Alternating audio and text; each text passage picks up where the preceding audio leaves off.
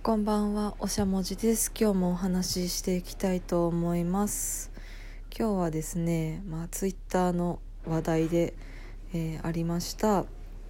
えー一級建築士の学科試験が受かっただけなのに配信してる人がいるぞというですね、すごいあのふわっとした感じなんですけど、そのことについてお話ししたいと思います。今日もよろしくお願いします。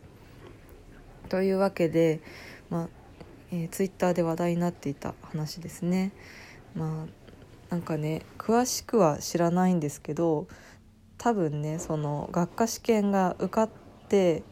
で製図はダメだったんですかね次製図だけっていう人なんだと思うんですけどその人が多分なんか YouTube か何かで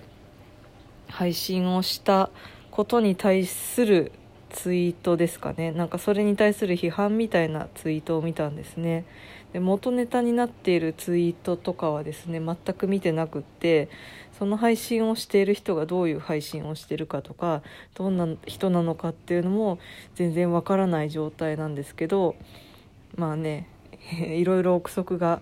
えーたくさんあるんですけどまあそんな中で自分の思ったことについてお話ししたいと思います。うんなんか自分で話しててすごい憶測ばっかりなのに話しちゃってて申し訳ないなと思ったんですけどまあ雑談なのでね、えーお話ししていきます。で、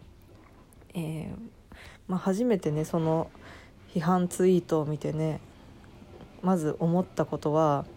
私も一級建築士学科受かった段階で配信始めてたんですよそうそうなんですよで YouTube はやってなかったんですけどこれですねあのポッドキャストを始めていてでしかもですねもう本当にねあの頭大丈夫かと思うんですけどあの楽しい一級建築士一発合格講座っていう名前でポッドキャストをやっていたんですよ。もうねこれから製図試験を控えたい人がもう一発合格ラジオみたいな感じでもう自分のことを追い込みすぎですよね本当にねもう合格しなかったらどうするんだっていう風に今だともう。本当にね恐ろしいんですけど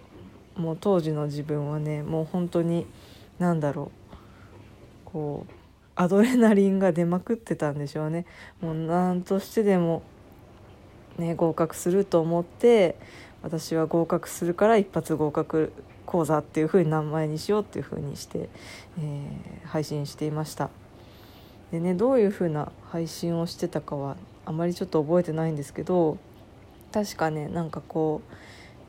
ううんまあ学科で、まあ、対策してよかったこととかなんでしょうねなんか製図試験でこういうこと考えてますとかあと、まあ、はっきり覚えてるのは製図試験が終わった後になんかこういう試験だったみたいな感想みたいのを、まあ、収録していたなというふうに思い出します。ちょっと後で聞いてみます。グダグダで申し訳ないんですけど。でまあね。うん。まあ今になってみるとすごくあのやってよかったなと思っています。っていうのは何でしょう。やっぱりねあのなんかツイッターとか見ててもそうなんですけどそのそう渦中の人のツイートとか渦中の人の配信っていうのは本当に内容が面白いんですよね。あのまあ、一級建築士の合格を目指して、まあ、頑張っている人がですねもう苦しみながらこう伝えようとしてるツイートとかなんかこういうことが分かったよっていう風にですね言ってるツイートなんかを見るともう本当に応援したくなりますしもう苦しんでたらねもう本当に分かる分かるっていう風に思うんですよねだからやっぱりなんだろうもうね今私はもう一級建築士ものね合格してしまっていてまあねいくら動画を作るために勉強してもやっぱりこう当時の本気度とは全然違うんですよね。でしかも私がこうねあの1級受けた時はこうだったからこうした方がいいみたいなツイートをしていてもやっぱりなんかこう外野から言ってる感というかもうお前は終わってるからそんなこと言えるんだろうみたいなですねやっぱり、まあ、そういうね気持ちで見ちゃいますよねやっぱり。だからまあねうんまあ一番面白いコンテンツっていうのはそのやっぱり勉強今してますっていう人のコンテンツが一番面白いなというふうに見てて思います。だからねその学科だけ受かってもう配信を始めちゃった人っていうのも多分ねそのまあ何を配信してるのかわからないんですけど、まあ、今の状況とかねこれから製図試験に向けてこういうこと頑張ってますみたいなことをねずっと配信し続けてたらすごくあのまあフォロワーとかあのチャンネル登録者数とかも伸びていくと思うんですよね。やっぱりこう面白いと思うので。だからねまあその勉強時間の負担にならない程度に頑張ったらいいんじゃないかなと思いました、まあ、それをなんかこう外野がとやかく言うことではないのかなというふうに思いました、私は純粋に応援したいと思っています。で、まあ、同じようにねあの配信したいっていうふうに思っている方もねもしかしたらいらっしゃるかもしれないのでなんかあの自分がねこう配信しててまあこれだったら勉強しながらでもいけるなと思ったようなことを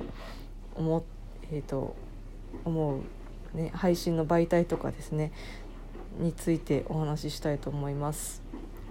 でやっぱり、ね、YouTube は YouTube とかあとブログとかノートとかですねっていうのは、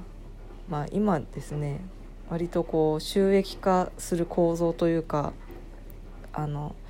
収益化しやすいんですよねスポンサーとスポンサーっていうかあの広告が流れて収益化できるっていう風な仕組みがあるんですけどやっぱりねあの文章を書くのはすごく時間がかかるしえっ、ー、とあと動画はね本当に作るの時間かかります。えー、編集とか、まあ、私は YouTube で編集してないんですけどもうそれもどうやって動画を撮影しようとかそういうのを考えるにも時間がかかりますしどうやって録音しようとかあと YouTube のその投稿の仕方とかもね結構もうね分かりにくかったのでその準備をするだけでねかなり時間がかかっちゃうので、まあ、あんまりこう個人的にはおすすめできないかなと思います。なのでやっぱりこうね私もえー、勉強中にやっていたポッドキャストですね録音系のあの音声配信っていうのは、まあ、割とやりやすいかなと思います。で、まあ、私コミュ障なので割とメモを作らないとあのお話できないんですけど、まあ、喋りの得意な方だったら本当にスマホ1個で録音ボタンをポンって押してでスマホに向かって喋り続けるっていうだけで。特になんかこう編集とかも必要ないですしその時思ったことをそのまま配信できるっていう風になりますあとはね、えー、私がやっていた2年前ですね2年前は、まあ、そんなにポッドキャストを聞く人が少なかったんですけど本当に最近ポッドキャストというか音声配信の市場が伸びていてもう本当に聞く人がどんどんどんどん増えているんですよね。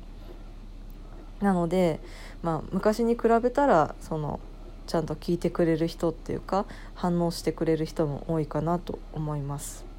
でもう一つおすすめなのはやっぱりツイッターですね。なんかうん私は結構昔からツイッターをやっているので、まあ、分かりやすいっていうふうに思うのかもしれないんですけどもう簡単にですねもう本当に短い文章で投稿できるのであんまりこう勉強の時間を圧迫しないんですねで他の人のフォローとかもあのリプライをつけるとかもすごくあの手軽にできるので、まあ、配信をするとしたらその Twitter かあとはさっきのポッドキャストをおすすめするかなといったような感じです。はい、もし